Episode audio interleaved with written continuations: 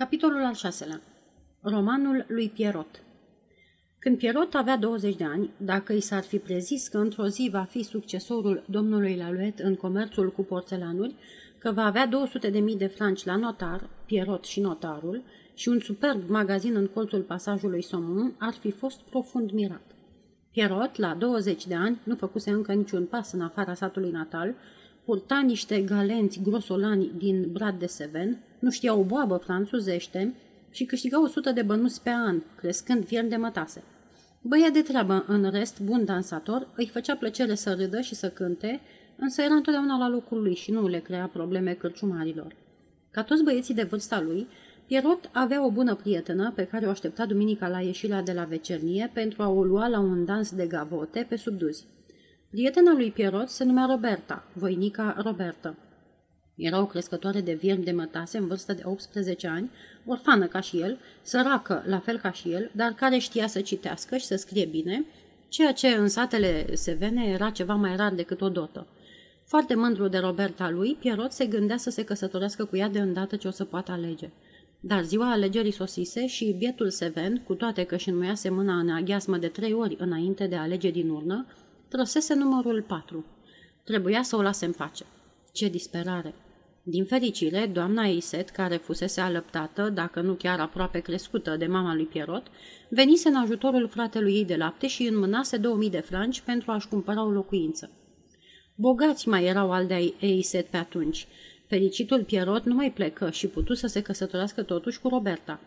Dar, cum acești oameni de treabă țineau înainte de orice să-i restituie banii doamnei Eiset și era limpede că dacă rămâneau la țară n-ar fi reușit asta nici când, ei își luară inima în dinți și plecare la Paris pentru a-și căuta norocul. Timp de vreun an, n-am mai auzit vorbindu-se de muntenii noștri. Apoi, într-o zi, doamna Iset primi o scrisoare tulburătoare, semnată Pierrot și nevasta lui, care conținea 300 de franci, primele lor economii. În anul următor, o nouă scrisoare de la Pierrot și nevasta lui cu 500 de franci. Apoi nimic, fără îndoială, nu mergeau afacerile. În cel de-al patrulea an, a treia scrisoare de la Pierrot și nevasta lui, împreună cu ultimii 1200 de franci și cu urări de bine pentru toată familia. Din nefericire, când ajunse la noi această scrisoare, eram în plină ruină. Tocmai vândusem fabrica și aveam să fim expatriați și noi. În durerea ei, doamna Iset a uitat să-i răspundă lui Pierrot și nevestei lui.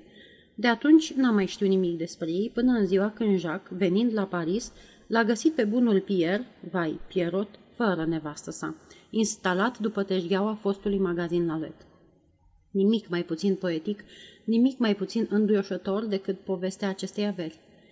Venind la Paris, femeia lui Pierrot s-a apucat hotărâtă să muncească prin diferite gospodării. Prima în care a intrat a fost chiar casa Laluet. Cei din familia Laluet erau niște negustori bogați, avari și maniaci, care nu vruseseră niciodată să țină vreun băiat de prăvălie sau vreo bonă, fiindcă pe toate trebuie să le faci cu mâna ta. Domnule, până la 50 de ani mi-am curățat de unul singur pantalonii, spunea la Luet tatăl cu mândrie. Și care, la bătrânețe, măcar își permiseseră luxul orbitor de a avea o femeie în casă cu 12 franci pe lună. Dumnezeu știe însă că munca ei făcea 12 franci cu asupra de măsură. Magazinul, încăperea din spatele magazinului, un apartament la etajul 4, două donițe de apă pentru bucătărie de umplut în fiecare dimineață. Trebuia să fi venit din Seven ca să accepte asemenea condiții. Însă, de, Sevena era tânără, sprintenă, ținea la muncă și ratare în spete ca un tăuraș. În doi timp și trei mișcări își termina treaba și, pe deasupra, întotdeauna le punea la dispoziție celor doi bătrâni și frumosul ei râs, care, numai el singur, făcea cu mult peste 12 franci. Cu îndrăzneala și voia ei bună, această curajoasă mânteancă își cuceri stăpânii. Se interesară de ea, o provocare la discuții. Apoi, într-o bună zi, pe neașteptate, până și din cele mai secătuite inimi înflorește uneori bunătatea, bătrânul Laluet îi oferi lui Pierrot un mic împrumut ca să-și pună pe picioare o afacere așa cum dorea. Iată care fu ideea lui Pierrot. Își făcu rost de un căluț bătrân și de o căruță și începu să bată Parisul de la un capăt la celălalt, strigând din răsputeri. Debarasați-vă de tot ce vă încurcă. Șmecherul nostru din Seven nu vindea, ci cumpăra. Ce? De toate. Oale sparte, fier vechi, hârtie, cioburi de sticlă, piese de mobilier care nu mai erau folosite, dar pe care o merita o osteneala să le vinzi, galoanele vechi pe care negustorile dădeau deoparte, toate lucrurile de doi bani pe care le păstrăm prin casă din obișnuință, din neglijență, fiindcă nu știm ce să facem cu ele, tot ceea ce încurcă. Pierrot nu disprețuia nimic, cumpăra de toate sau mai bine zis accepta de toate, pentru că de cele mai multe ori nu îi se vindeau, ci se dădeau lumea, se debarasa de vechituri. Debarasați-vă de tot ce vă încurcă. În cartierul Montmartre, sevenul era foarte popular. Ca toți negustorii ambulanți care vor să acopere larma străzii cu strigătele lor, el și el își găsise o modalitate proprie, o melodie ciudată pe care gospodinele o știau prea bine. Se auzea mai întâi din adâncul plămânilor acel formidabil, debarasați-vă de tot ceea ce vă încurcă... Apoi, pe un ton rar, plângăreț, îi ținea îndelungi discursul iepușoarei, Anastagia lui, cum îi spunea el. El credea, de fapt, că îi zice Anastasia. Haide, vino, Anastagia, hai, fata mea. Și buna Anastagia îl urma cu capul în pământ, melancolică, de-a lungul trotuarelor. Și din toate casele se auzea. Psst, psst, Anastagia, și căruța se umplea numai să fi văzut. Când ajungea cu vârf, Anastagia și Pierrot o luau spre Montmartre și depuneau încărcătura la un angrosist care plătea de-a binele toate aceste debarasați-vă de tot ce vă încurcă, luate pe nimic sau mai pe nimic. Cu această meserie neobișnuită, Pierrot nu făcu avere, dar își asigură viața de zi cu zi și încă bine. Chiar din primul an, returnă familiei Laluet banii luați cu împrumut și trimisă 300 de franci domnișoarei, așa o numea Pierrot pe doamna Iset încă de pe când era fată, și după aceea nu mai putuse să-i zic altfel. Cel de-al treilea an, de exemplu, nu fusese unul norocos. Era în 1930. Pierrot striga cu măiestrie, debarasați-vă de tot ce vă încurcă. Parizienii însă, pe cale să se debaraseze de un rege bătrân, care îi încurca, rămăseseră surzi la strigătele lui Pierrot și îl lăsaseră pe Seven să răgușească în stradă. Seară de seară, căruța se întorcea goală și, ca o culme a nenorocirii, Anastagia muri. Atunci bătrânii la luet, care începuseră să nu mai poată face totul cu propriile lor mâini, îi propuseră lui Pierrot să intre la ei ca băiat de prăvălie. Pierrot acceptă, dar nu rămase mult timp în această slujbă modestă. După sosirea lor la Paris, nevastă sa îi dăduse în fiecare seară lecții de scris și citit. De acum știa să scrie o scrisoare și să vorbească într-o franceză destul de limpede. Intrând la familia Laluet, el își intensifică eforturile, se duse la o școală pentru adulți să învețe să socotească și o făcu așa de bine încât, după câteva luni, putu să-l înlocuiască la teșghea pe domnul Laluet, care aproape că orbise, și, la vânzare, pe doamna Laluet, pe care începuseră să o lase picioarele ei bătrâne. În acest timp veni pe lume domnișoara Pierrot și, de pe atunci, averea Sevenului crescu într-una. Interesat la început de comerțul pe care îl făcea familia Laluet, el deveni ceva mai târziu asociat. Apoi, într-o bună zi, Moș Laluet își pierdu vederea de tot, se retrase din comerț și își cedă partea lui Pierrot, care i-o plăti în rate anuale. Odată rămas singur, Sevenul își extinse atât de mult afacerea încât în trei ani plăti familiei Laluet și se trezi, eliberat de datorii, proprietarul unui frumos magazin cu multă clientelă. Tocmai atunci, ca și cum ar fi așteptat ca bărbatul său să nu mai aibă nevoie de ea, Roberta, cea voinică, se îmbolnăvi de atâta muncă și muri. Iată povestea lui Pierrot, așa cum mi-a istorisit-o Jacques în seara aceea mergând spre pasajul Somon. Și cum drumul era lung, o luasem pe cel mai lung drum ca să arăt parizienilor jacheta mea cea nouă, am aflat multe despre Seven înainte să ajung la el. Știam că bunul Pierrot avea doi idoli, de care nu trebuia să te atingi, fica sa și domnul Laluet. Știam de asemenea că era puțin cam vorbăreț și că devenea obositor să-l asculți, fiindcă vorbea rar, își căuta frazele, se bâlbâia și nu putea să zică trei cuvinte unul după altul fără să adauge. E cazul să o spunem. Asta ținea de faptul că acest seven nu putuse să se obișnuiască niciodată cu limba franceză. Tot ceea ce gândea îi venea pe limbă în dialectul din Languedoc și era obligat să transpună vorbele acelea în franceză, astfel încât, e cazul să o spunem, cu care își împodobea discursurile, îi lăsa timpul necesar să ducă la bun sfârșit în minte această operațiune. După cum zicea Jacques, Pierrot nu vorbea, traducea. Iar în ceea ce o privește pe domnișoara Pierrot, tot ceea ce am putut să aflu a fost că avea 16 ani și că se numea Camille, nimic mai mult. La acest capitol, Jacques a rămas mut ca un pește. Să fii bătut cam ora nouă, când ne-am făcut intrare, am fost acasă la luet. Tocmai închideau. Șuruburi, jaluzele, bare de fier, un nemaipomenit aparat de închidere zăceau morman pe trotuar, dinaintea ușii întredeschise. Gazul fusese oprit și întregul magazin sta în penumbră, cu excepția terghelei pe care era o lampă de porțelan.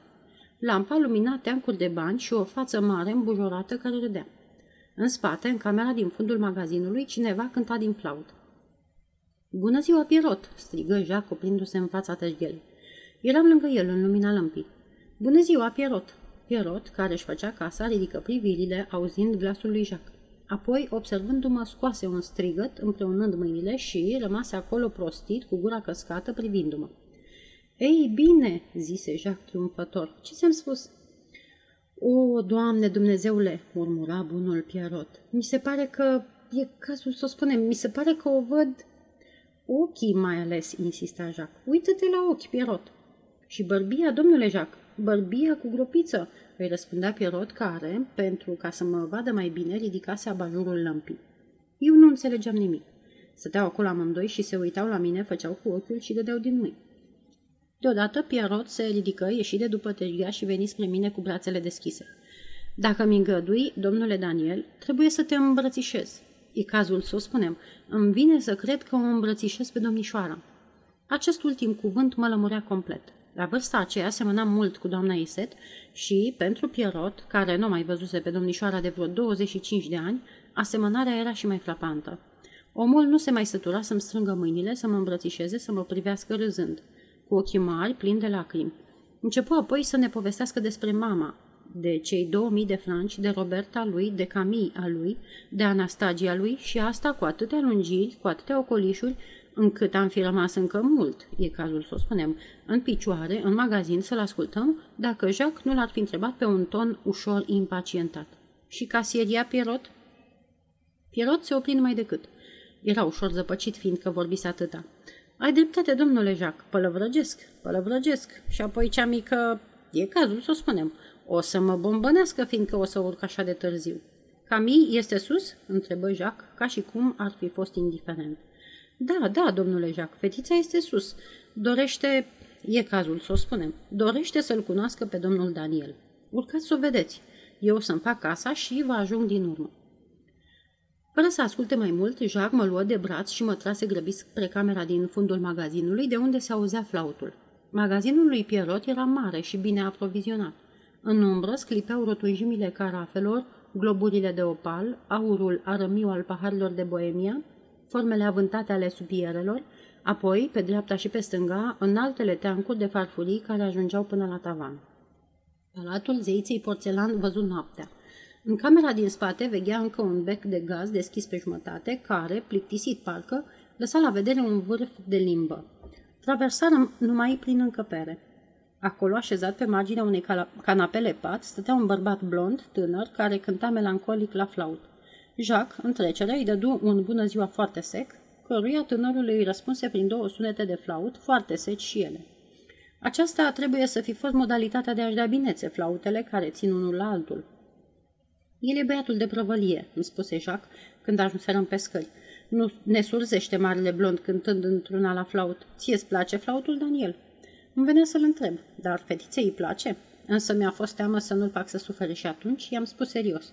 Nu, Jacques, nu-mi place flautul. Apartamentul lui Pierrot era la etajul al patrulea, în aceeași casă cu magazinul.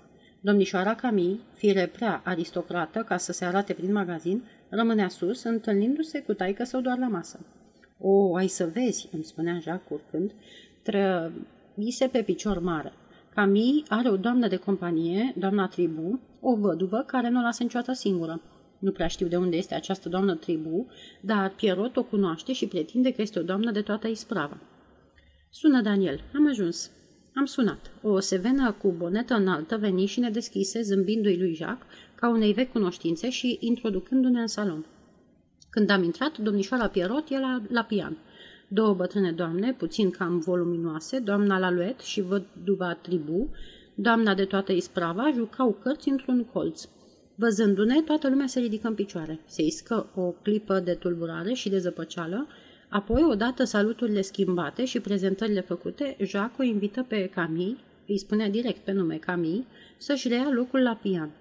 Și doamna de toată isprava profită de aceasta ca să-și continue partida de cărți cu doamna Laluet.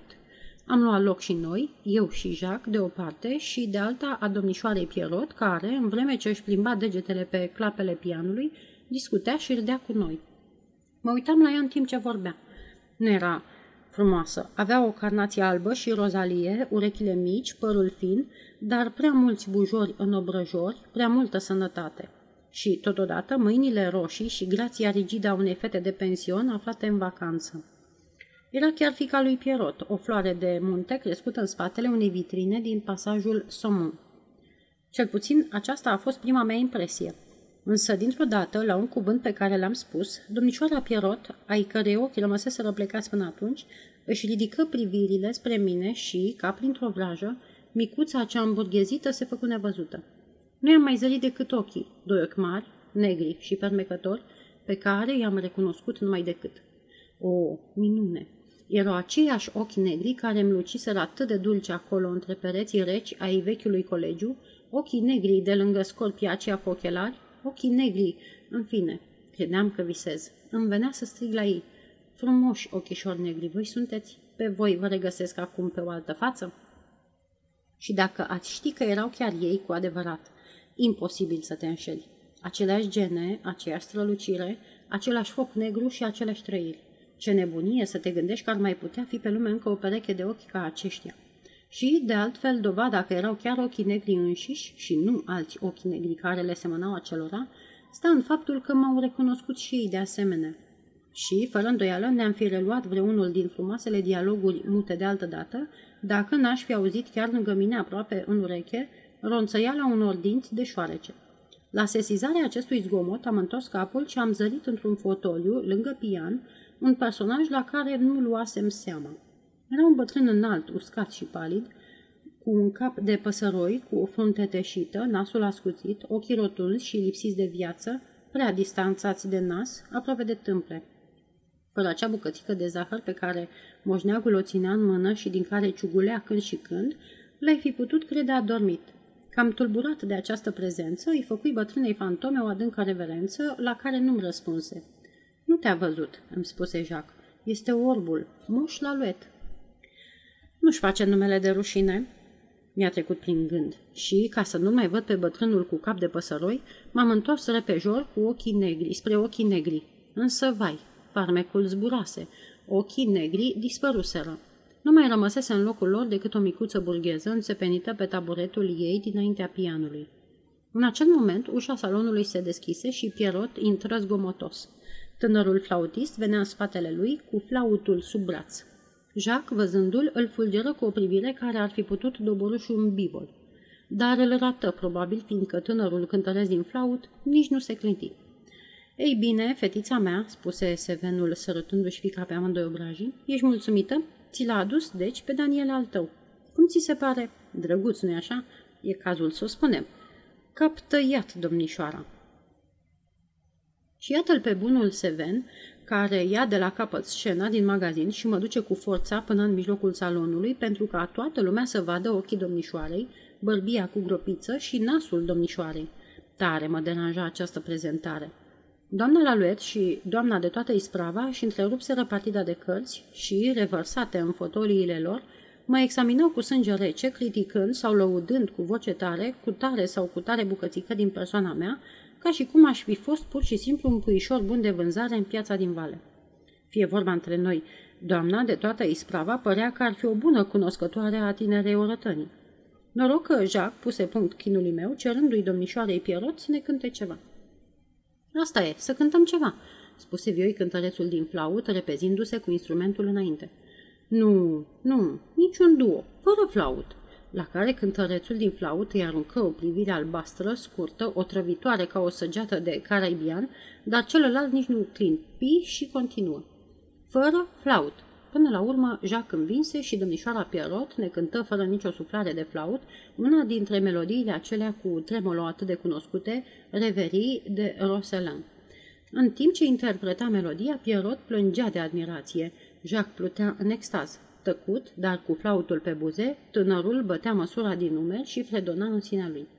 Terminând melodia lui Roselin, domnișoara Pierrot se întoarse spre mine.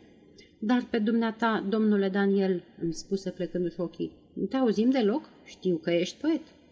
Și bun poet încă, adăugă Jacques, Jacques cel indiscret.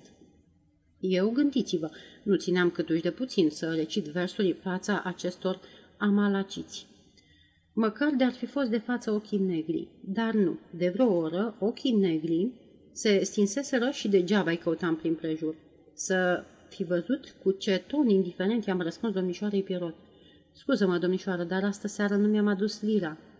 Nu uita să o aduci data viitoare, îmi spuse bunul Pierot, care luase metafora la sensul propriu. Bietul om credea sincer că aveam o liră din care scoteam versuri, așa cum cânta la flaut băiatul lui de prăvălie. Ah, și Jacques mă prevenise că, aduce, că mă aduce între oameni tare ciudați. Către ora 11 se servi ceaiul. Domnișoara Pierot se perindă prin salon, oferind zahăr, turnând lapte, cu zâmbetul pe buze și cu degetul mic ridicat în sus. În acest moment al serii am revăzut ochii negri. Au apărut deodată dinaintea mea, luminoși și simpatici, apoi au dispărut din nou până să apuc să le vorbesc. Numai atunci mi-am dat seama de un lucru și anume acela că în domnișoara Pierot existau două ființe distincte. Mai întâi domnișoara Pierot, o mică burgheză cu cărare pe mijlocul capului, făcută să stăpânească în fosta casă la luet. Și apoi ochii negri, acei ochi mari, poetici, care se deschideau ca două flori de catifea și care n-aveau decât să apară pentru a transfigura cu totul interiorul acestui salon de negustori caragioși. Pe domnișoara Pierot n-aș fi vrut-o pentru nimic în lume, dar ochii negri, oh, ochii negri... În fine, sosi și ora plecării. Doamna Laluet dădu semnalul. Își înfășură soțul într-un pled în carouri și îl duse de braț ca pe o străveche mumie din care curg feșele. În urma lor, Pierrot ne mai ținu încă mult timp pe scară cu discursurile lui interminabile. Așa, domnule Daniel, acum că ne știi casa, sper că o să te mai vedem pe aici. Nu avem niciodată musafiri prea mulți, dar avem musafiri aleși, e cazul să o spunem. Mai întâi, domnul și doamna Laluet, foștii mei patroni. Apoi, doamna Tribu, doamnă de toată isprava, cu care puteți să purtați o discuție. Apoi, băiatul meu de pervălie, un băiat bun, care ne cântă uneori la flaut. E cazul să o spunem. Faceți duete amândoi. O să fie frumos. Am obiectat cu timiditate că sunt foarte ocupat și că probabil nu o să pot veni atât de despre cum aș dori. Asta îl făcu să râdă. Ei, lasă, ești ocupat, domnule Daniel. Știm noi cu ce se ocupă lumea în cartierul latin. E cazul să o spunem. Trebuie să aibă o grizetă pe acolo. Drept e, spuse Jacques, râzând de asemenea, că domnișoara Cucu Alb nu este lipsită de farmec. Acest nume, Cucu Alb, stârni marea veselie a lui Pierrot. Cum ai spus, domnule Jacques, Cucu Alb? Cucu Alb se numește. Ha, ha, ha, ia te uită la voinicul ăsta, la vârsta lui. Se opri dintr-o dată, observând că ascultă și fica lui. Dar noi ajunseserăm la capătul de jos al scării și încă nu-i auzeam râsul puternic rostogolindu-se pe trepte. Ei bine, cum ți se par oamenii?" întrebă Jacques de cum ne văzurăm afară. Dragul meu, domnul Laluet este foarte urât, dar domnișoara Pierrot este încântătoare. Nu-i așa?" făcu bietul îndrăgostit cu asemenea vieiciune încât nu m-am putut abține să nu râd. Aha, Jacques, te-ai trădat," îi spuse luându-l de mână. În seara aceea ne-am plimbat până destul de târziu în lungul cheilor. La picioarele noastre, râul liniștit și întunecat rostogolea ca într-o curgere de perle, mii și mii de steluțe. Parâmele marilor vase trosneau. Era o plăcere să mergi alene prin întuneric și să-l auzi pe Jacques vorbind despre dragoste. Iubea din toată inima, dar nu era iubit, știa prea bine că nu era iubit. Atunci Jacques înseamnă că iubește pe altcineva, fără îndoială. Nu, Daniel, nu cred ca până astă seară ea să fi iubit pe altcineva. Până astă seară? Jacques, ce vrei să spui? Păi, pe tine te iubește toată lumea, Daniel. Și ea s-ar putea să te iubească. Bietul și dragul meu, Jacques, să fi văzut cu ce aer trist și resemnat spunea toate astea. Eu, ca să liniștesc, am început să râd tare, mai tare chiar decât aveam chef. Ei, drage, ce tot spui, dragul meu? Ori sunt eu irezistibil, ori domnișoara Pierrot este foarte disponibilă. Dar nu, fii liniștit, mămica mea, Jacques. Domnișoara Pierrot este atât de departe de inima mea pe cât sunt și eu de a ei. Nu de mine trebuie să te tem, bineînțeles. Spunând asta, vorbeam cu toată sinceritatea. Domnișoara Pierrot nu exista pentru mine. Cu ochii negri, de exemplu, era altceva.